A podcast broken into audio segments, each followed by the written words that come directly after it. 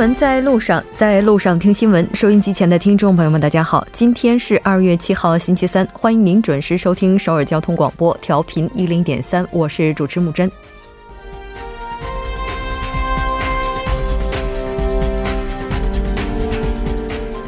平昌冬奥倒计时两天，本届冬奥对于韩国而言，不仅在于实现了半岛盛会的举办，也在于在严寒中与北韩实现破冰。北韩的种种举动虽然也引起各方猜测，让制裁略显无力。如何进行援助，也给韩方带来了不小的难题。油轮、燃料援助、陆海空开放等，也牵动着国际社会的关注。无论怎样，开门迎客的韩国已经做好了准备。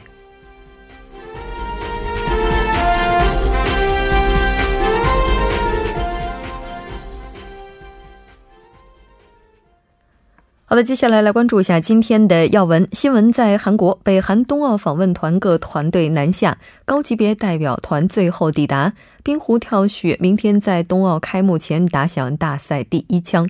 新闻在中国，中国冬奥代表团正式入驻平昌冬奥会奥运村。台湾花莲地震仍有一百七十三人失联，一栋大楼倒塌之后又发生火灾。走进世界部分，今天将带您了解 Space X 发射成功猎鹰重型火箭对美国安全部署意义重大。韩国官员回应特朗普之女访韩报道，韩美两国仍在磋商当中。新闻放大镜依然邀请两国学者来放大探讨新闻热点焦点。那今天我们要讨论的主题是聚焦2018平昌冬奥。从每周一到每周五晚六点至八点，了解最新动态，锁定调频一零点三新闻在路上。稍后是广告时间，广告过后马上回来。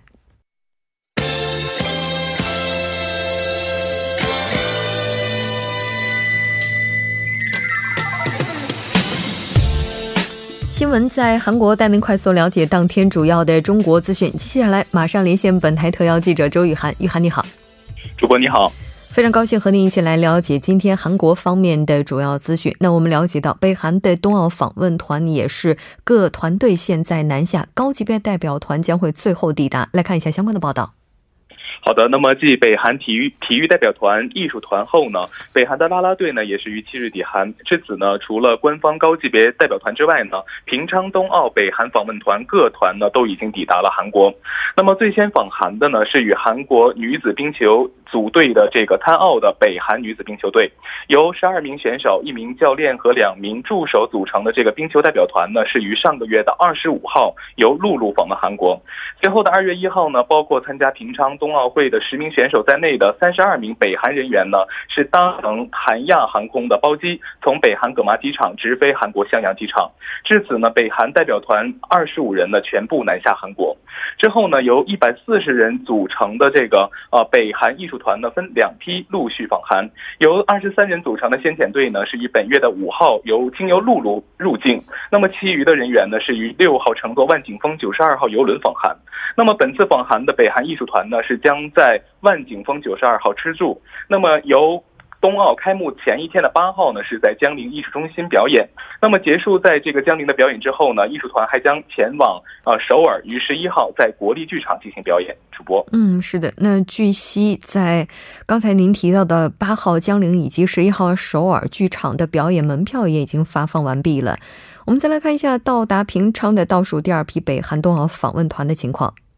是的，那么倒数第二批的北韩冬奥访问团二百八十人呢，是于七号入境韩国。那么访问团呢，是包括北呃北韩的体育相金日国等四名北韩奥委会人员，二百二十九名韩呃冬奥的这个啦啦队，以及二十六名跆拳道示范团员和二十一名记者。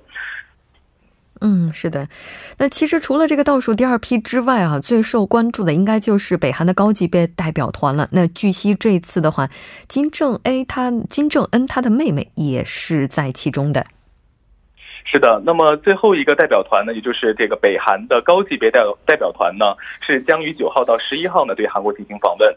那么北韩最高人民会议常委会委员长金永南呢将作为团长率队。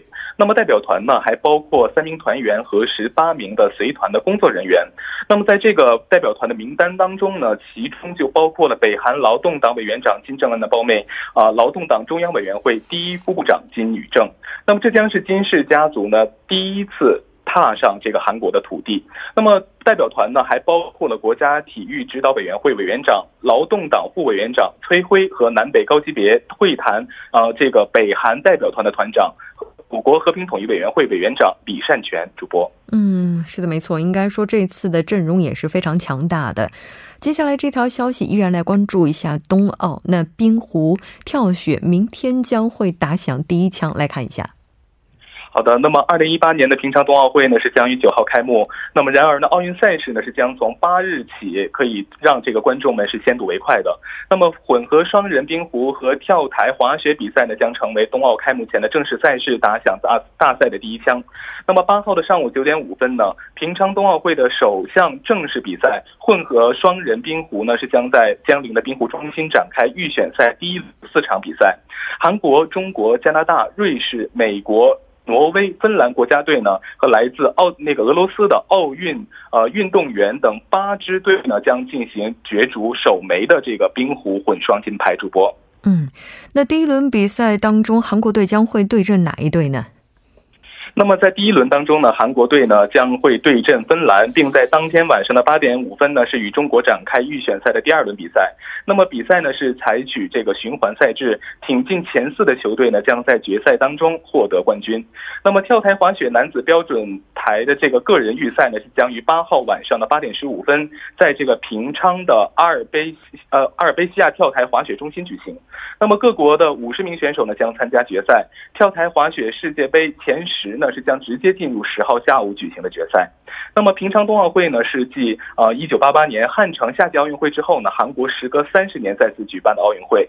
那么本次这个韩国呢，是派出了一百四十四名选手参加十五个大项的比赛，参与人参与这个人数呢，是创造了历史之最的。主播，嗯，确实是。那这次平昌冬奥可以说是聚焦着各方的关注，包括我们的工作人员也是于今天下午正式启程前往平昌。届时我们也将带给大家第一手的消息。这条关注到这儿，那接下来我们再来关注一条，那这条应该说是来自冬奥的不和谐之音了。是的，下一条是日本抗议冰球热身赛半韩半岛旗帜包含独岛，政府已向日方表明立场。嗯，那我们来看一下具体的情况。好的，那么就日本抗议南北女子冰球来联队热身赛上升起包含独岛在内的这个韩半岛旗帜仪式呢，韩国政府日前是表明了这个韩方的立场的。那么据中央日报的消息呢，外交部发言人呃汝圭德呢是在六号的例行记者会上就表示呢，日方呢是通过外交渠道表明了忧虑，那么韩方的政府呢是向日方表明了自己的立场。那么鲁圭德补充到呢，针对韩半岛旗帜仪式呢，政府尊重国际奥委会的决定，尤其是参。加国际奥委会主办的官方活动呢，更是如此。或日方提出异议的这个活动呢，并非是平昌冬奥会的官方活动，而是由大韩冰球协会主办。主播，嗯，是的，冬奥无关政治。此前国际奥组委也是做出过表态，我们来看一下。是那么，此前呢，国际奥组委呢就提出了劝告，说不应将政治问题与体育挂。决定使用未标识出独岛的韩半岛的旗帜。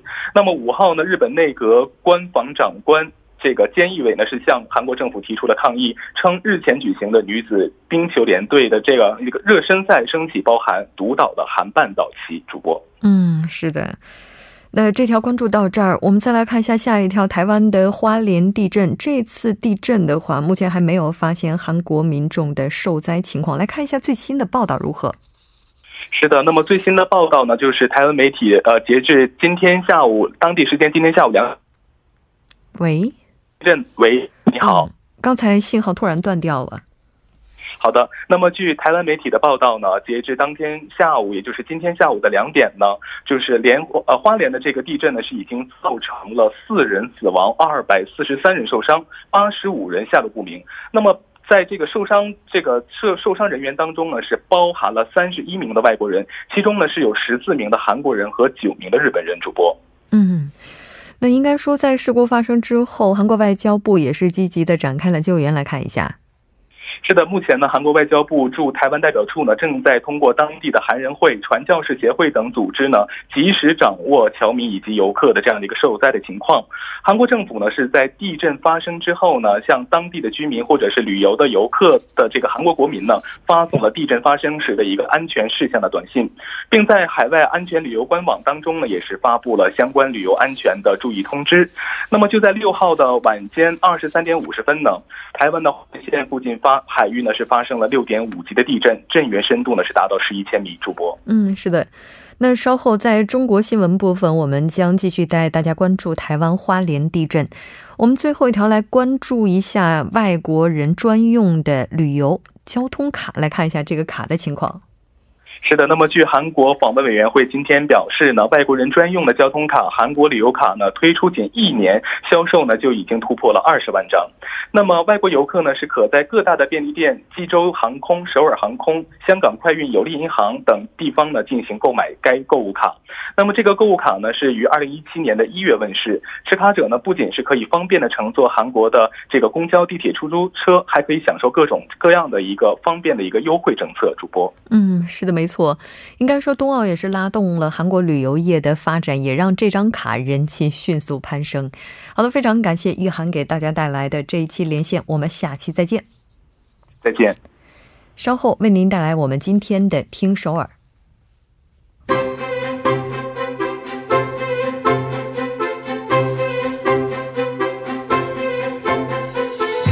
新闻在路上，在路上听新闻。您的点赞，您的回馈，是对我们最大的鼓励与支持。参与节目，您可以发送短信到井号幺零幺三，每条短信会收取您五十韩元的通信费用。另外，您也可以登录 TBS 官网三 W 点 TBS 点 s o u r 点 KR 给我们留言。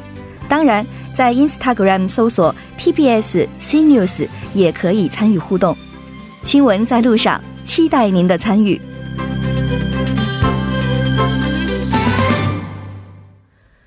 好的，欢迎回来。现在时刻六点十二分，这里是正在为您直播的 TBS EFM 调频一零点三新闻在路上。接下来为您带来我们今天的听首尔。首先有请栏目嘉宾金勇，金勇你好。好，大家好，主持人好，非常高兴和金勇一起来了解今天首尔市的消息。嗯，咱们今天从开场哈，然后一直到韩国新闻部分，说了很多次冬奥。对对，听首尔依然是冬奥。对，听首尔的第一个呢，也是跟这个冬奥有关哈。其实我们都知道，现在整个韩国这个冬奥的气氛是非常非常浓重的哈。嗯，其实首尔市呢也想借着这次这个平昌冬奥会的机会呢，积极推广这个推进都市外。交的一个计划，嗯，是的，没错。那都市外交借助冬奥该怎么进行呢？嗯，它这个都市外交的这个这个目契机呢，首先就是这个平昌冬奥会哈。首师表示呢，将借着这个平昌冬奥会的这个机会呢，授予一些参呃参与到这这次这个平昌冬奥会的各国的首脑一些呃名誉的市民市民。呃，名誉的市民章，比如说呢，这一次参加的，比如说波兰的总统啊，杜达，还有德国的呃总统，还有就是芬兰的总统等等，都会给他们授予这个名誉首尔市市民的一个徽章。然后呢，同时呢，除了这些国家之外呢，还会呃朴元朴元淳市长呢，还会在九号的时候和北京冬奥会组委的这个主席见面，然后呢，呃，进行以这个都市交流为目的的一个会谈。然后呢，除此之外呢，还会和来自十六个国家。他的六十一位代表呢，呃，一起访问首尔，然后视察首尔的交通信息中心，然后呢，一起去参加这个冬奥会的开幕式等等。嗯，虽然说冬奥进行的地点是在平昌，对，但咱们在节目当中也提到了，说在冬奥期间的话，平昌和首尔之间的交通也是非常发达的。对，据了解，前段时间也说哈，据了解，这次参加平昌冬奥会的人数呢，将会有增加两百八十万。其中呢，两百三十万会路过首尔，而且在首尔待一段时间。我在想，少年的五十万为什么不来呢？可能是直达的哈，有点浪费哈。嗯，那这条关注到这儿，我们再来看一下下一条消息。好，第二条消息呢，也是和这个都市发展有关哈。首尔市呢，将在首尔市内呢再增加一段绿色步行街。哦，嗯，那这个绿色步行街，也就是说，在这条街上要加强它的绿化程度，是吧？对，呃，加强它的绿化程度的同时啊，还会增加这个步行街的整个的规模。据了解呢，这次呢开辟的是从这个清溪五街的交叉路口到这个退西路五街的十字路口，一共的距离呢是七百二十米。呃，据了解呢，这次开展的这个活动呢，主要呢将从五月份开始，把这一区间的车路呢，从原来的八个车线，就是往呃双方向是四条，一共加起来是八条，然后呢减少到七条，然后呢把原来的这个步行街的宽度呢是五米，然后呢扩大到是一米。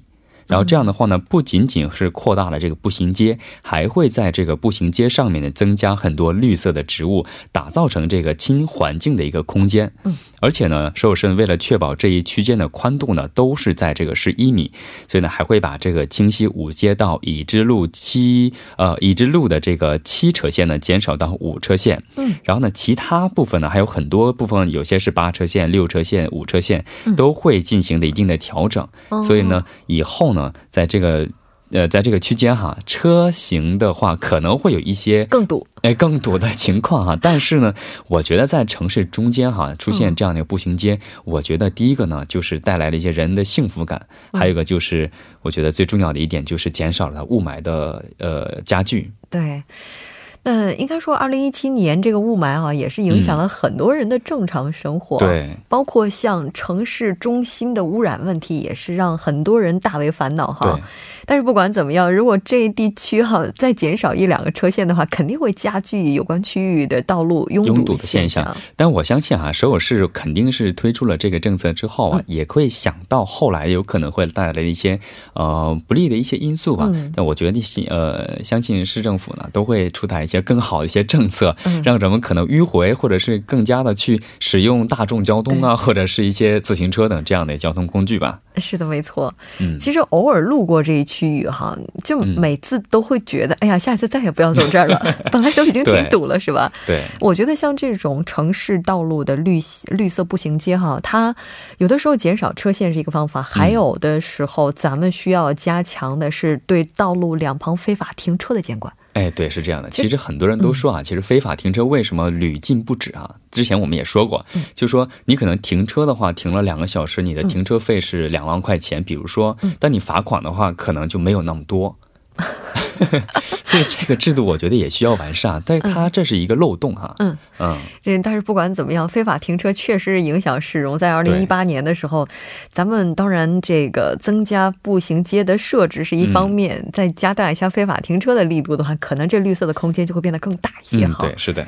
那这条关注到这儿，我们再来看一下下一条，这马上就和空气质量有关了。哎，对，第三条第三条消息呢，就是首尔市的空气质量呢，说实话，其实不仅仅是我们自身的一个因素哈，也受到了周边国家的很多的影响。比如说呢，首尔市呢，在这个蒙古地区呢，因为沙漠地带比较多，所以呢，在沙漠呃蒙古的这个沙漠地区呢，植树，而且积极减少这个沙尘暴和这个悬浮微粒的一个出现。嗯。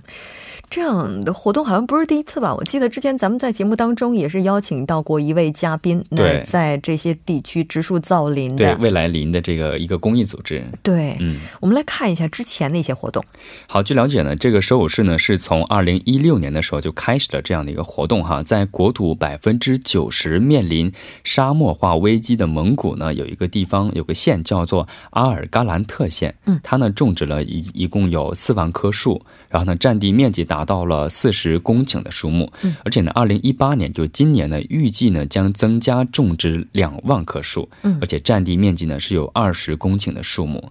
特别是考虑到这个内内蒙古地区呢，植树的生长比较缓慢，还有就是生存率比较低哈。嗯，据了解呢，这个树木的生存率只有百分之五十，而且它会呃持续进行树木的一些补植，还有就是分阶段的增加这个面积，未来计划呢扩大到一百公顷。嗯嗯。那应该说，当地居民对这个活动应该也是非常热情吧？对，呃，据了解呢，当地居民的反应也是非常的积极的哈。嗯。而且呢，该项目呢有当地居民的这个亲自的参与，然后呢，未来呢也会结合这个创造收益的模式进行推广，以确保呢可持续的进行一个管理。我们都知道，就做慈善呢，说实话是很烧钱的一个活动啊。对对，很烧钱，他可能回得不到回报。但是呢，如果是能够持续的管理或者是一个盈利的模式。的话呢，我觉得它的推广可能会更加的积极和更加的快速。嗯，而且呢，未来首尔市呢为改善这个空气质量将开展全方位的一些努力。嗯，是的，我们经常说十年树树，也就是我们种下一棵树，它可能不会在当年或者是第二年、第三年马上就能看到效果。嗯，所以也希望大家能够更多一些耐心，给他们一些成长的时间，是吧？嗯，是的。好的，非常感谢金勇带来今天的这期节目，我们下期再见。好，再见。稍后来关注一下这一时段的路况、交通以及天气信息。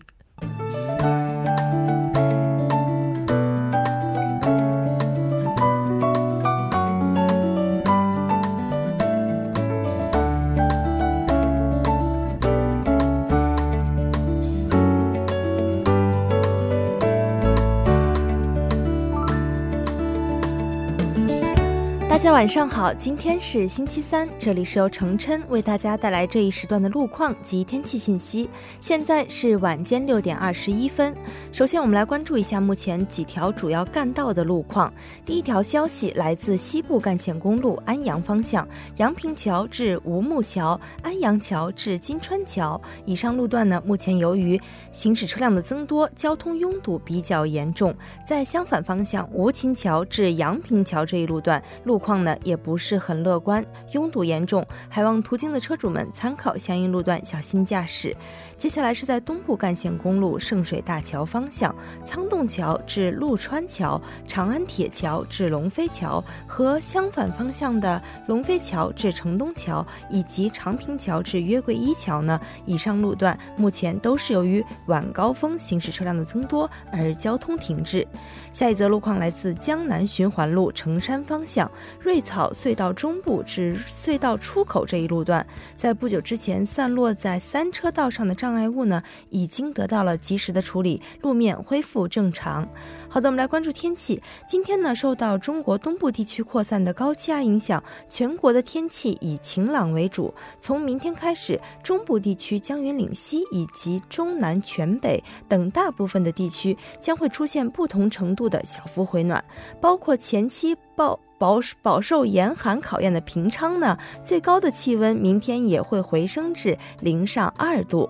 从九号开始，全国将会迎来一个短暂的解冻时间，预计全国大部分地区将会出现七到十度的升温。先来关注一下首尔市未来二十四小时的天气预报：今天夜间至明天凌晨晴转多云，最低气温零下十度；明天白天晴，最高气温二度。好的，以上就是这一时段的天气与路况信息，我们稍后再见。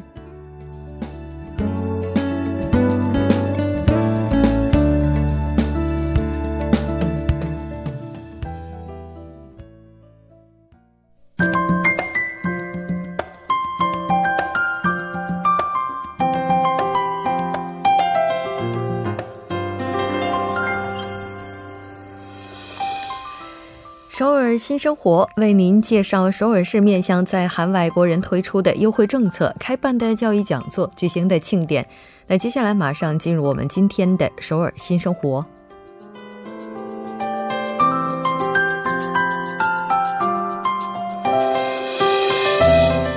来看一下今天的第一条消息：永登浦区多文化家庭支援中心为了帮助结婚移民者就业。开设了导师学员就业项目，现在开始招收就业导师。那这次活动招收的领域包括商务口笔译、多文化理解教育讲师、出版设计方向以及合作社成立人员等等。每个方向呢，这次将会招募两人。活动的期间是在二零一八年三月份到十二月份。如果您成为导师的话，可以享受以下的一些优惠待遇。首先就是会赠予由首尔市多文化家庭就业创业机关签发的委任书。第二呢，可以提高结婚移民女性的领导力。第三，会按照不同领域支付导师七万韩元、十五万韩元不等的费用。第四呢，是扩大结婚移民女性的人脉以及信息交流平台。第五呢，是优先获得永登浦区多文化家庭支援中心开设的项目教育的有关资格。申请时间是从即日起截止到二月二十号。申请资格如下：首先是居住在韩国三年以上的结婚移民者，或者呢是申请领域当中呢您是有一年以上经历的话，也是可以的。第二呢，是对结婚移民者的社会发展感兴趣的韩国朋友，或者呢是申请领域有两年以上经验的朋友。那当然，第三个就是您需要充满热情，能够积极参与进来。最后，合格者发布的时间是在二月二十三号。更加详细的信息，您可以拨打电话零二八四五五四三三零二八四五五四三三进行咨询。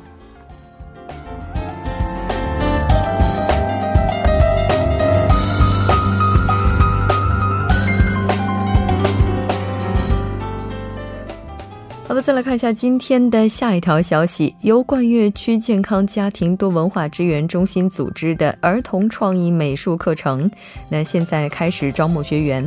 这次活动主要招募的对象是居住在冠岳区五到七岁的小朋友。按照出生年月的话，那是二零一二年到二零一四年出生的小朋友。具体的时间安排是这样的，那这次活动将会分成两个项目组去进行。那 A 项目是周三班，从三月七号进行到四月二十五号，具体是在下午的四点到五点。那 B 项目组是周五班，从三月九号开课到四月二十七号，具体是从下午四点开始进行到五点。学习的内容就是帮助小朋友们提高创意和美术相关的课题。申请时间呢是从即日起开始，一直到额满为止。在这次活动当中呢，如果您希望参与进来，将会产生一定的费用，每人为四万韩元。具体的情况，您可以拨打电话零二八八三九三八三零二八八三九三八三进行咨询，也可以直接进行报名。那在这里还要提醒您，如果有两次以上无故缺课情况的话，将会自动取消参与资格。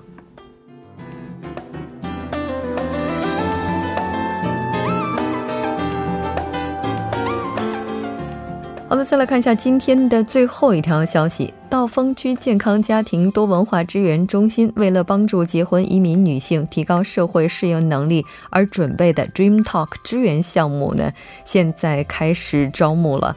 那这次项目分为职业规划、如何成长为合格的学生家长、就业援助、扩充社会人脉等等。那具体的情况是这样的：职业规划是在三月二十一号、二十三号、二十六号、二十八号；合格家长课程呢是在三月三十、四月六、八月二号、九月十三号、二十号。那就业课程的话是四月十六号、十七号、十八号、十九号。社会人脉呢是四月四，然后还有一次是九月十一号。更加详细的情况，您可以拨打电话零二九九五六八零零。稍后我们在第二部节目当中再见。